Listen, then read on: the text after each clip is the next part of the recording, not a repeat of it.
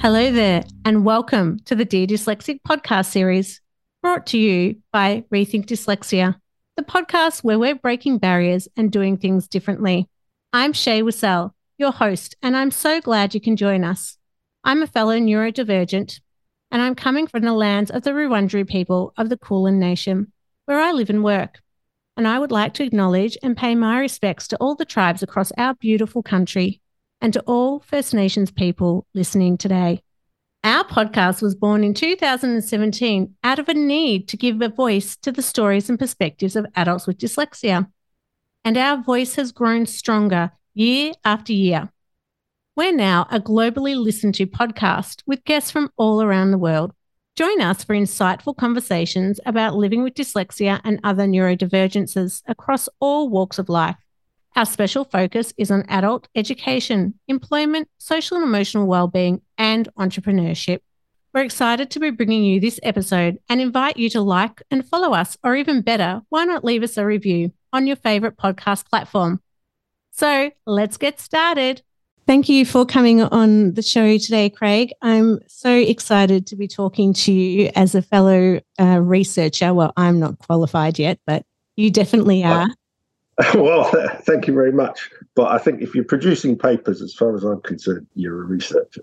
You just need to get the little certificate yet. So I won't worry about that. Well, this conversation today forms part of a new kind of podcast series that I'm doing around research now that I have nearly completed my doctorate. And we've had so many people that are dyslexic doing research. A lot of them aren't actually doing research in dyslexia. But I thought I wanted to start having conversations around um, being dyslexic and doing research and the importance of having the evidence base um, to support what we're doing and to help drive the conversation forward in a more positive light.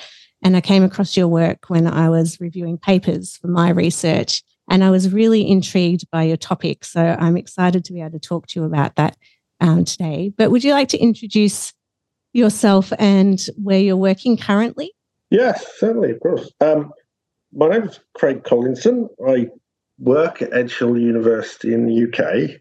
I work at a graduate school, so my job is looking after postgraduate students. So I do a lot of one to one work with um, students writing their thesis, um, some of whom are dyslexic, some of whom are not, or may have other challenges.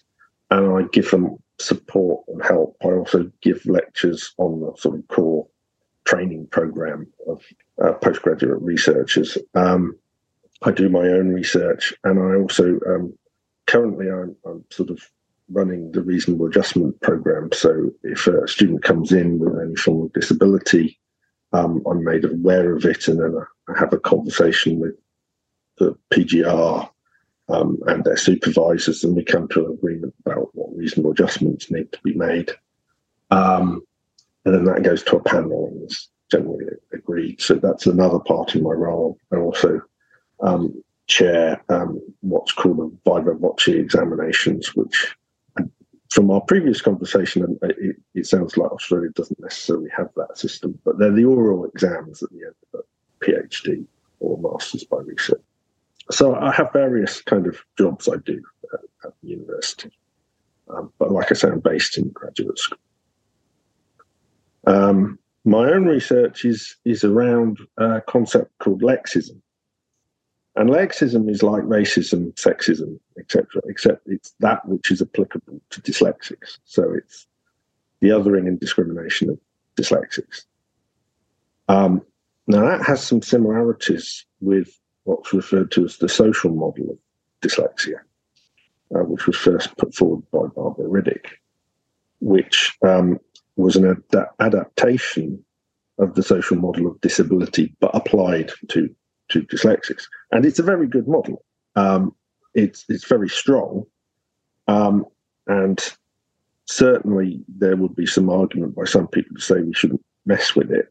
And lexism is similar to that in in some regards. So there are three key features to the social model of dyslexia. The first is um, that um, dys- dyslexics face uh, discrimination, prejudice, and so on and so forth. I don't really need to explain that to this audience because I'm sure they're more than well aware of that. The other factor is the importance of social and cultural norms. So, how a language is constructed. So English, for example, is very irregular. It's a difficult language because it is so irregular. It doesn't follow any easy patterns. Whereas Spanish is much more regular, much more consistent, and so is easier to, to learn to read, which is why in Spanish speaking countries, generally speaking, literacy rates tend to be higher, or if they start at a low base, say in South America, they're easier to push up. Whereas English speaking countries are a bit more resistant because it's such an awkward, messed up language. Um, so those are two key features, both of which I agree with. So Lexism would have those features in it. The third um, feature is dyslexia as an impairment. So in Riddick's model, dyslexia is an impairment. Now, she's not completely clear whether she means some sort of neurological impairment, some sort of disorder. She's not clear on what she means really by impairment, but impairment is used a lot in, in, in disability studies to distinguish between a medical issue and a cultural issue. So the cultural is that which disables somebody, but the impairment is so. For example, if somebody has, is an amputee, for example, then they have an impairment in terms of walking, right? Well, that's fine and fair enough for things which are physical or sensory. But for something like dyslexia, which is built on the assumption of literacy, then that becomes slightly problematic because if the other bit of the model is social cultural norms, well, social cultural norms of literacy don't stay the same. So, my concern, and this is going to sound counterintuitive to a lot of your audience, and I should remind people at this point, I am dyslexic myself. I'm not, I'm not, you know, I'm not pushing out a view out of ignorance, is that we need to separate the idea of dyslexic and dyslexia. Because dyslexia, as a theory, exists to explain dyslexics. And it exists in the psychological realm and sometimes the neuroscientific realm. That doesn't necessarily mean it's the only theory or the only option we've got. The other option is to think about the existence of dyslexics as being socially constructed. In other words, we exist because there's this distorted and frankly wrong view that somehow intelligence and literacy are linked. They're not linked. Um, you can have somebody who's not very bright but very literate, and vice versa, so that they really aren't linked at all. And there's plenty of psychologists who recognize that and sometimes what happens is when psychologists start questioning the existence of dyslexia, journalists take it up and mangle the hell out of it. And you get a very unsophisticated view of what they're saying. And actually, they aren't denying the existence of dyslexics per se. What they're doing is questioning the existence of dyslexia because as a concept, it doesn't really work very well. So, what I'm saying when you say we should shift to looking at this as terms of dyslexics are defined by lexism. They are othered and discriminated by lexism. So you have a bunch of social norms and expectations, academics sometimes call normative practices or normative assumptions, which other and discriminate people. So how a word is spelt, the fact that you should know and remember how that word is spelt, and so on and so forth all of those things are actually much more fluid than people realize. So I'll, I'll give you an example. This is this is what a friend of mine calls a Craig special because it's suitably obscure, weird, and historical. Because I started out life as a historian. Saint Am- Ambrose of Milan. So we're going back to the fifth century here. Well, late fourth, actually, early fifth, was deemed unusual. And we've got a couple of historical sources. One of them is Confessions of uh, Saint Augustine. The other one is the the life of Saint Ambrose, where Saint Ambrose is seen to be very strange, weird, and have some mysterious power because he can read silently in his head. Well, reading silently in your head now is not a biggie. You know, everybody does that. You know, it's not considered odd. But at that time, it was considered highly unusual because when people read, they read out loud Well, that's an example of a normative practice and a normative assumption associated with literacy. And you can see what exists now and what existed then is very different. Another example would be um, the spelling of English in the in the 17th century. Um, people tended to spell as they spoke, so it was very normal to have a whole range of different spellings for words. Um, but now we have a much more restricted um, thing. So as a kid, I grew up in the south of England, and I couldn't spell the word castle, and I kept putting an R in it because the way if you're brought up in the south of England, you pronounce castle castle. So I ended up spelling it like that. My wife, who's a good northerner, will say castle. And she's quite right to call it castle. because then you don't misspell it. um, uh, so th- even dialect pronunciation differences. Um, I up the road from me, well, from an Australian point of view, it's round, you know, it's just up the street. But from an English point of view, it, it's a fair few miles away, is the Lake District. And in the Lake District, there's a village, well, there's three villages, um, and they're all called Clough, but they're all pronounced differently.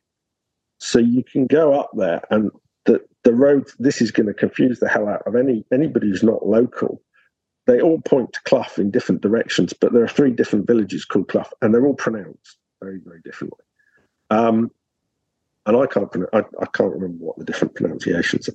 Um, so those are examples of practices and assumptions where nice, neat little norms don't really work out. So when you get to psychological testing, and you've got to bear in mind psychologists are obsessed with data, obsessed with numbers. They're not very good at interpreting that. I mean, I had a, I knew a psychologist. He's a very good psychologist. A guy called Victor van Daal, who used to work at the same institution as me. Very eminent psychologist. And he always struck me as very intelligent, very sensible, because he would quite often say, I can only tell you what, I can't tell you why.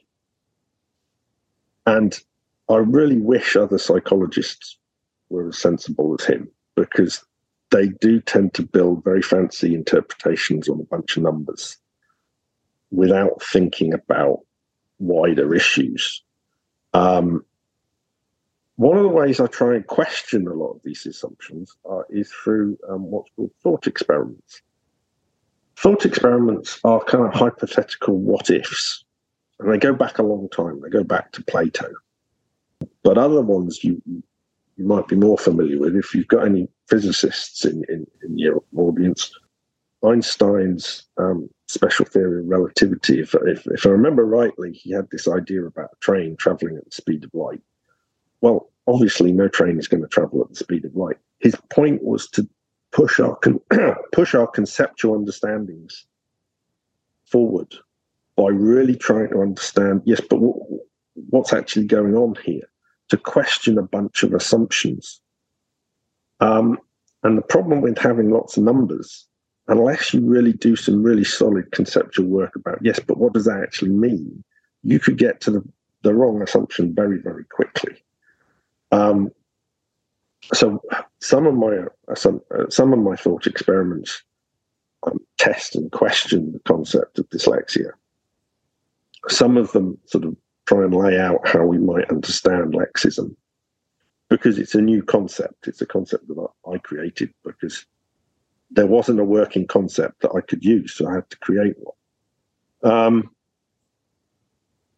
to try and really get us to question things. Um, now, with the exception of Victor, who did read my one of my articles and did understand them, I'm not sure that any other psychologists have read them or understood them. So uh, you know, they're not really, you know, if you raise my name as a psychologist, they wouldn't have heard of me. But most of my stuff appears in, um, well, I've got a few articles in the British Journal of Special Education. I've got a couple in Disability and Society. Um, so these are much more kind of disability scholars, critical disability studies kind of area, um, which seems to be much more open to this. But this would, I think, underline my personal view is that um, we should be shifting the discussion to sociology. It shouldn't really exist in the realm of psychology because psychology doesn't help us. If anything, I think it's part of the problem. I don't think it's part of the solution. Um, so, are you saying that dyslexia doesn't exist in the form that we know it as? Um, yeah, basically. Um, which is a hard, which is why I said we need to separate the two um, and why I stress that I'm dyslexic myself. Um, I mean, this is a, a comparative case, right? It's not the same. I'm not saying it's the same. It's a comparative case. Think how race and gender were, were constructed 100 years ago.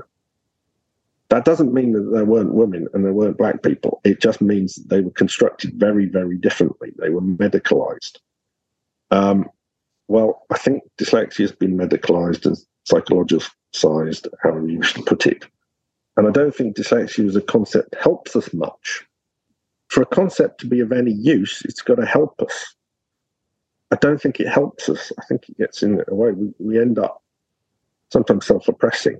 Dyslexics exist, or difficulties exist. But put it this way this is, this is an example of a, a thought experiment. Say you've got three guys, right? One's dyslexic, sorry, one's severely dyslexic, one's mildly dyslexic, and one isn't, right? And they get in a time machine. I mean, bear in mind, it is a thought experiment, so you can have whatever you like in a thought experiment. They get in a time machine, they go back to the 17th century. Um, well, the guy who's mildly dyslexic isn't really, hasn't got any issues anymore because he's meeting social norms of literacy. You know, there's no difficulty. You know, he ceased to be, in effect, dyslexic the guy who's severely dyslexic still got literacy issues, um, but they're not as bad. The guy who's not not dyslexic is not affected either way. They then get in the time machine and go to a far future where the norms of literacy have gone up, expectations of literacy have gone up, attitudes to literacy has hardened and become more even more awkward than they are now. Right? When they get out of the time machine, the guy who wasn't dyslexic is now dyslexic. Do you see what I mean when I say, well, where's the dyslexia? The answer is it was never there. The dyslexic was there, and the dyslexic is de- defined by the societal context that they're in. But I'm not really sure that dyslexia is helping us much there. Um, and if you go back to Barbara Riddick's idea of, of social model of dyslexia, her argument, part of her argument was that um, dyslexia is a phonological deficit. Well, yeah, um, okay, maybe, but in a given time and culture, somebody's othered and discriminated by that, by how that that impacts them. But the obvious question is: is okay, you've got somebody with a phonological deficit. If you go to a time and a place where they're not othered and discriminated at because of that that deficit, do they cease to be dyslexic? Um, or if you take them, or if you take somebody who isn't dyslexic and put them in a place where they are other by the school norms and difficulties with literacy, well, where was the dyslexia? This is the really problematic stuff. This is where people really got to think about it. They've really got to problematize it. And it's very uncomfortable because we grow up I, I was certainly in my experience, I was fighting for the acknowledge, you know, and my mother especially was fighting for the acknowledgement of the dyslexia diagnosis. She had to fight very, very hard, and it was given very grudgingly. Um, but that fight was because I was otherwise I was facing repeatedly being called stupid or lazy or whatever, and I wasn't. So emotionally, we've all got rather attached to the dyslexia label. Actually, really, yes, we're dyslexics, but do we really need that as the basis of our identity? I don't think so. I think we experience othering, we experience discrimination because we don't meet certain societal norms. But those societal norms change over time. All right, now they might appear concrete, but literacy doesn't stay the same. Um, we're already seeing it change um, in terms of you know voice, you know, text to voice and voice to text software. That's rapidly moving on. Literacy is changing. Education will have to change with it. So the actual demarcations of who is or is not dyslexic isn't that easy. I mean, psychologists will often admit that there's a big grey area in terms of who gets defined as dyslexic and who, who who's a in quotes borderline case. Well, we're only a borderline case because of the social norms and expectations of literacy. And it is very difficult. I've noticed this anytime I present my work. It's very difficult for people to separate the concept of dyslexic from dyslexia. But until we do, I don't think we're going to make much progress because we're going to be reliant on psychology to give us the answers, and it can't give us the answers. It's the wrong intellectual domain. You know, a sociologist is more used to you than a psychologist, to be honest. At Rethink Dyslexia, we are doing things differently. As a global leader in creating inclusive environments for adults with dyslexia, our commitment is to provide individuals with opportunities to live healthier, happier, and more connected lives. Through our range of tailored services, including coaching, learning and development programs, consultancy, and training, we are helping dyslexic individuals, businesses, and organisations to better understand and support their dyslexic employees. So, if you're looking for insights, inspiration, and expert advice on dyslexia and how you can provide inclusive practices and environments, then head to rethinkdyslexia.com to find out more or book your free consultation today. Oh, there's so many things running through my head right now. Okay, well, well throw them out and kick them around. because my fourth paper I'm writing is about labels and looking at the social and the medical model. And then actually looking at now the concept of intersectionality and kind of the power and privilege struggle. Yeah. And these different labels that we get placed on us and then how that impacts our ability to prosper in society. But going back to your point around, and I love the concept of if you take us back to 1700s, you know, this person wasn't dyslexic anymore. And if you took us back to, you know, Aboriginal times in Australia when they drew in pictures, you know, no one was dyslexic. Yeah. yeah. The science at the moment tells us that we are, our brains are born differently. So you can't take that out of us as such, even with all the social constructs. Yeah.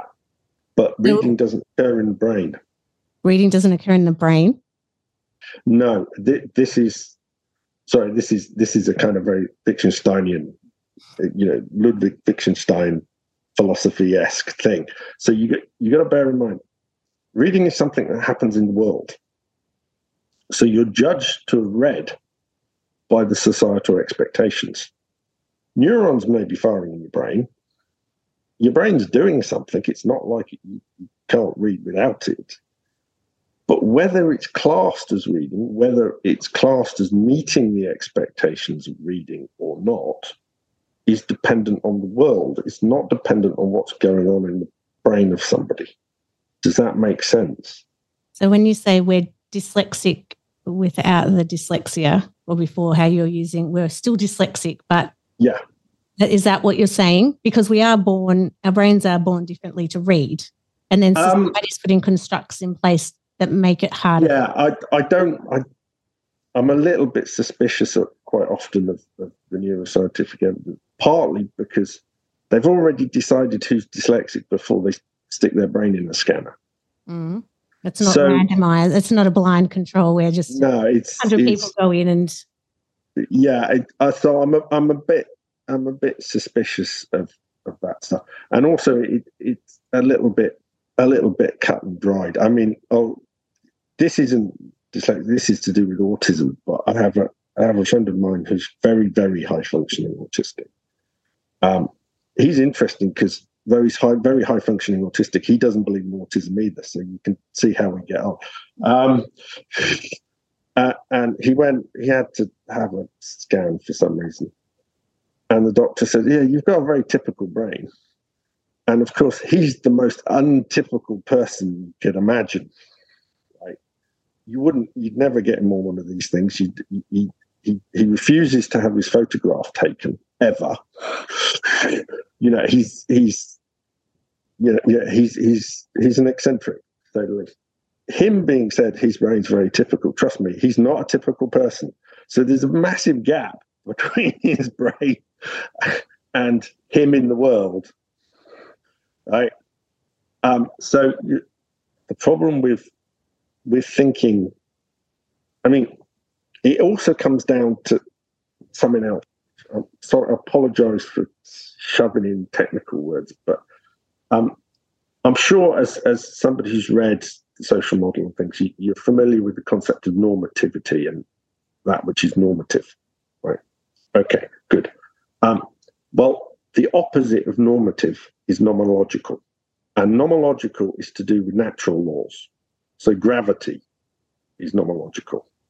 Um, two chemicals interacting is nomological. Neurons firing in the brain are nomological, right? You cannot marry the nomological with the normative. It just doesn't work. You can't do it. They're two different levels of explanation. And the normative literacy by its nature, its inherent nature, is normative. You cannot give nomological criteria for a normative function. It makes absolutely no sense. And the times in our past when people have tried to marry the two have resulted in eugenics, feeble mindedness, social Darwinism, phrenology. Do I need to go on? Right? They didn't end well. Yeah. Um, I think this is something similar. We've got a bunch of experts in speech marks saying, oh, wow, it's all nomological. Give us lots of funding. Um, is it? So if if I misspell a word, I mean, I've misspelt it in the world. I've misspelt it in a normative criteria. How are you going to match that up to my brain? I mean, bearing in mind that quite often you've got a vast array of, of what counts as being dyslexic. You haven't got any agreement about whether we're talking about 10% of the population, 15% of the population, 1% of the population. Well, if you've put a bunch of people's brains in, in scanners, which out are we talking 4%, 15%, 10%? Who have you selected? So I'm really suspicious of neuroscience when it starts to make these kind of claims. So, um, especially when they start confusing normative and nomological criteria, you can't do that. And if you do do that, it does not end well. You know, phrenologists thought they were scientists and you know they can measure things. Nobody takes that seriously now. I do wonder in you know 50 years, 100 times when anybody's going to take this kind of stuff seriously. I'm sorry if that came a bit. No, no, I'm thinking, but, um, it's, um, it's, something I feel strongly about. Well, and I, I mean, I feel very strongly about the term superpower, and if you get me on on a rant about that term and dyslexia, well, here all night. But it's um, um well, that's an interesting point. Yeah, it, it is because if you think about it, think about black athletes. Well, there are more black athletes, especially American black athletes, because that's a route out of poverty where they can compete on an equal level, right? Well, the disproportionate number, I don't know what the numbers are like in, in, in Australia, but there's a very heavily disproportionate number of dyslexics on art courses, on hairdressing courses, on you know things which are more practicable, practical. Um, well, that's because we have an opportunity to do things there because there's less literacy. This whole thing about us being more creative. Well, human beings are creative. And if you place human beings in, in situations where certain things are restricted, they have to be creative to survive. They have to adapt to survive. That's nothing to do with being dyslexic. That's to do with being a human being. So yeah, I don't agree with this superpower Tom West type stuff. I think it's a nonsense. I think we and our, our, brains are plastic. They will change and develop and, and, and evolve to fit situations. So I don't like this kind of deterministic. We are born such and such a way. We're not born such and such a way. Yeah, and I that is where I come from. Is that you know it's the environment we're placed in, and we have to problem solve our way out of it that makes us you know, resilient, yes. persistent. And, and, we can get good at problem solving mm. because we do it an awful lot of the time. Um, and then it, it, appears to be some kind of superpower. Well, yes, that's because for the rest of the population, they might not have to do that as much, so they don't they don't practice it as much. I remember um, a colleague was giving me a lift to work. Um, I was with two colleagues, and um, you know, we're stuck out in rural Lancashire. The mist's coming down, and um, the bumper of the car started to come off. Um, so we pulled up, and we didn't have anything. We had, you know, didn't really have any tools or anything on us. Um, so I took my lanyard off, and I went to tie it to the to the the bumper to the car. It wasn't quite long enough, so I took out my handkerchief, tied that to the end of the lanyard, and, and tied it up uh, and secured it. My colleagues thought this was amazing. Oh, you just did that so quickly, you know. And it was sort of like, well, yeah, and you you can spell far better than I can. You can remember telephone numbers, and I can't. Um, this is what I'm good at. You know, I can I can problem solve quickly because I'm used to having to do that they're not used to having to do it. So it, it isn't, it's, it, it's why education exists. We, we educate kids in a particular way so they get used to doing tasks easily. If you educated them in a different way, they'd be good at different tasks. So I, don't really understand this whole superpower thing. I do find it quite funny. It's a bit X Men to me, but you know, anyway. I find it a bit uh, ostracizing and marginalizing for people that for dyslexic people who struggle every day. And I've written a blog on it, but I haven't put it out yet through social media because I'm a fence sitter, especially on um, social media. Yeah, I mean, I mean, there's a whole bunch of things for which I I I find ways around things. So normally, if I'm given a form, I give it to my wife because she's very lexic. She's very she you know, she's not dyslexic in shape or form. It's a form like the missus will do that. Um, and she's quite happy. She wouldn't let me do a form. She doesn't want me to do forms. Um, um, but there are going to be other things um, which I can problem, problem, you know, problem solve my way out, way out of. It's just knowing your strengths and when to go and ask people. And one of the things is, is you you know who your friends are pretty quickly because a friend will help you another one will get dismissive and superior. Well, they're not worth bothering with, really. Um, so yeah. So so going back to you, you, your question, I can't remember what question you had before I jumped in. Well, I think we've covered a lot of it, and I feel like we need another uh, episode so we could talk about um, supporting dyslexic students that are doing PhDs and the work. yes, I mean I could certainly uh, talk quite a long time about that because that's quite often my day job. Um, so yeah, we could have a separate conversation about that. Um, I think in your list of questions you had things about like when I was diagnosed and things like that. Do you want to cover some of those?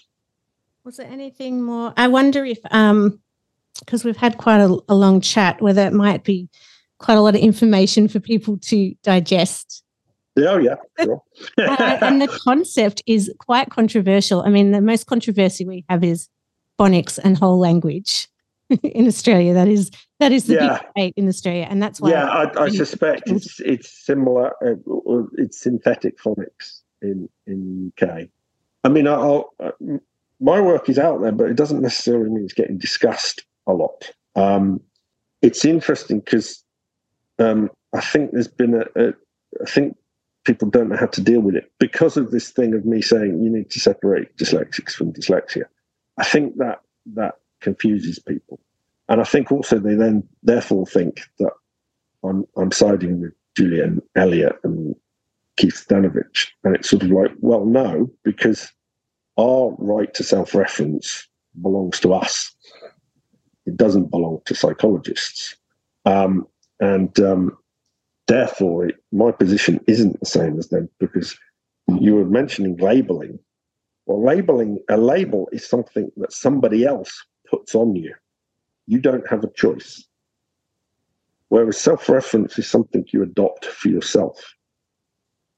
And that is something, if we're going to empower ourselves, if we're going to move away, we need to move away from psychologists. We need to move towards sociologists because a sociologist isn't going to tell you whether you can self reference or not. They take that as given. I mean, I noticed one of your questions was do you think dyslexics should be involved in, in, in dyslexia research? Well, yes.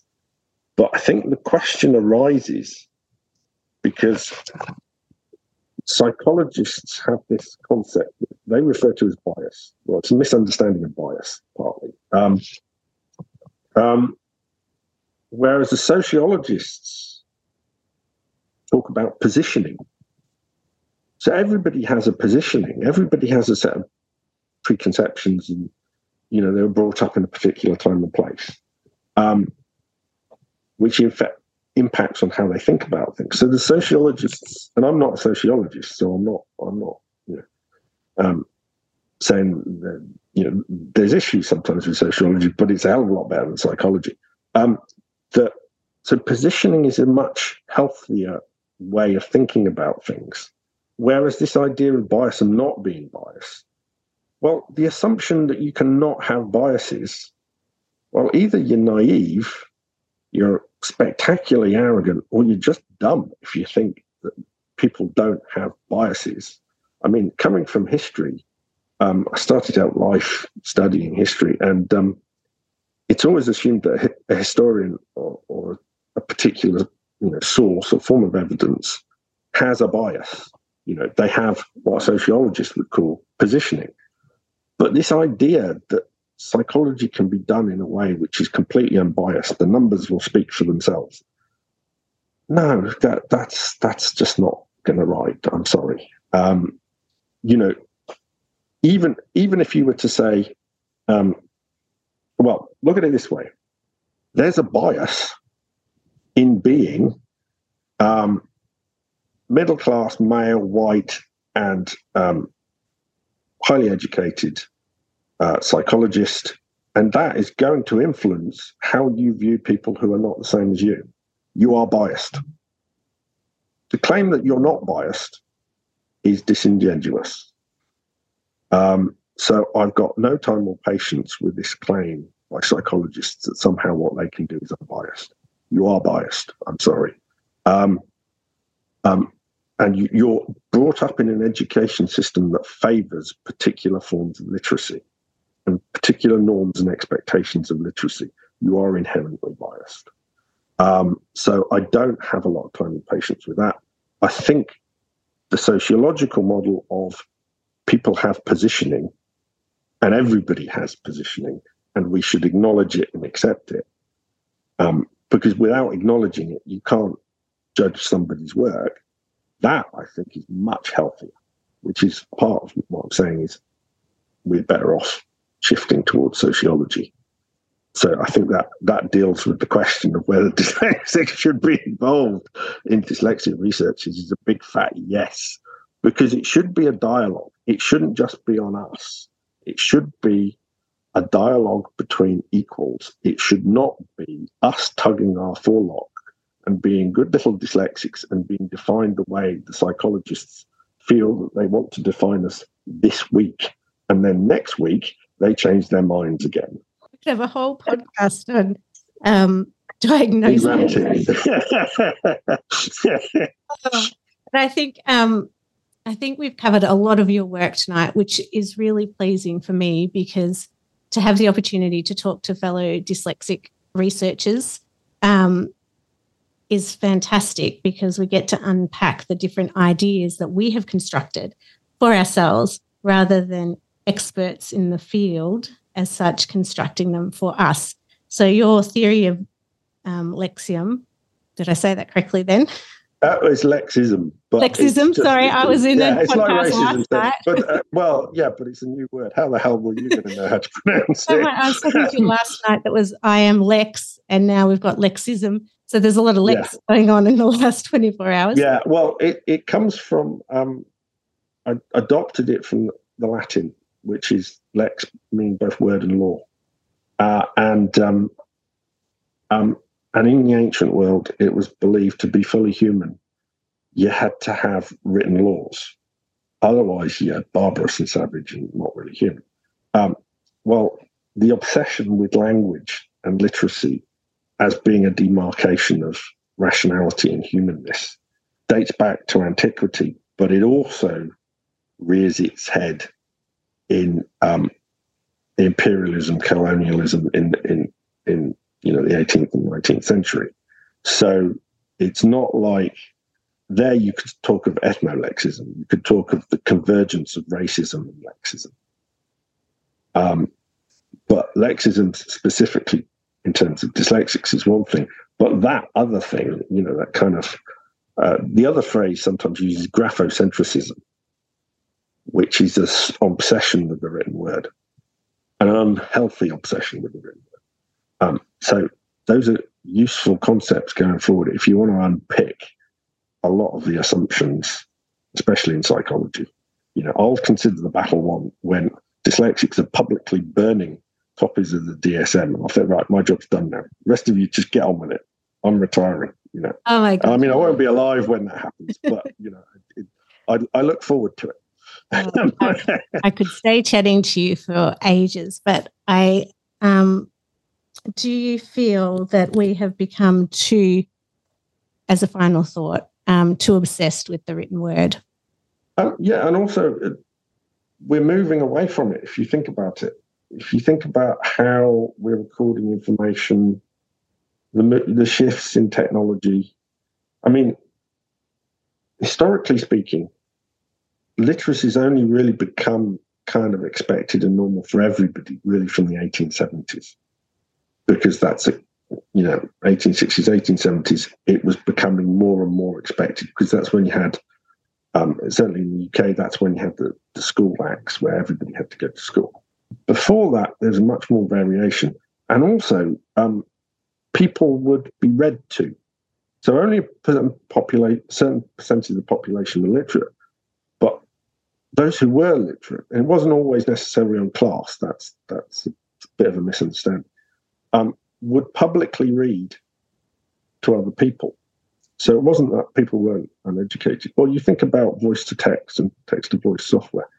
In a society that's moved away from copper plate writing on, on you know handwritten stuff, things are going to shift. So we are going to move away. The written word, the written word will still be important. Recording information and recording knowledge will always remain important, and always has been important. But the assumptions about how you access it, I think, will change. Um, and it will change for the better. It will be a technologist who will resolve our issues. It won't be a psychologist. Um, and it's the sociologists who will enable us to kind of push things on quicker um, as a final thought. Well, I think that's a positive way to wrap up this very interesting conversation that we've had this uh, this my evening, your morning. And um, yeah, it's a bit surreal because you're you're in the evening, I'm in the morning. Really, my bedtime. I have done some podcasts at two in the morning. That that's been a bit tough with America people in America, but um, I think that it's your papers are fascinating and a really different way of looking at dyslexia in the modern world. And I'm really grateful that we've been able to have this conversation. And I'm sure that the people listening tonight will feel it as mind blowing as I have. It'll be interesting to get some feedback on. Uh, yes. on well, thank you for inviting conversation. me. Pleasure. Yeah, it's um it's a great conversation starter, and I hope that in um, our PhD group and for those that listen to our research podcasts that they join this conversation and we get more dyslexics doing more research that disrupts the norm and challenges and critically thinks about things. So thank you so much for your time. Thank you. If you haven't done so already, make sure you sign up to our mailing list so you can keep up to date with everything we are doing at Rethink Dyslexia. So head to rethinkdyslexia.com.au. And don't forget, if there's anything you heard today that was distressing, you can contact Lifeline on 13 11 14 or Beyond Blue on 1300 22 46 36. Thanks for listening and bye for now. Oh,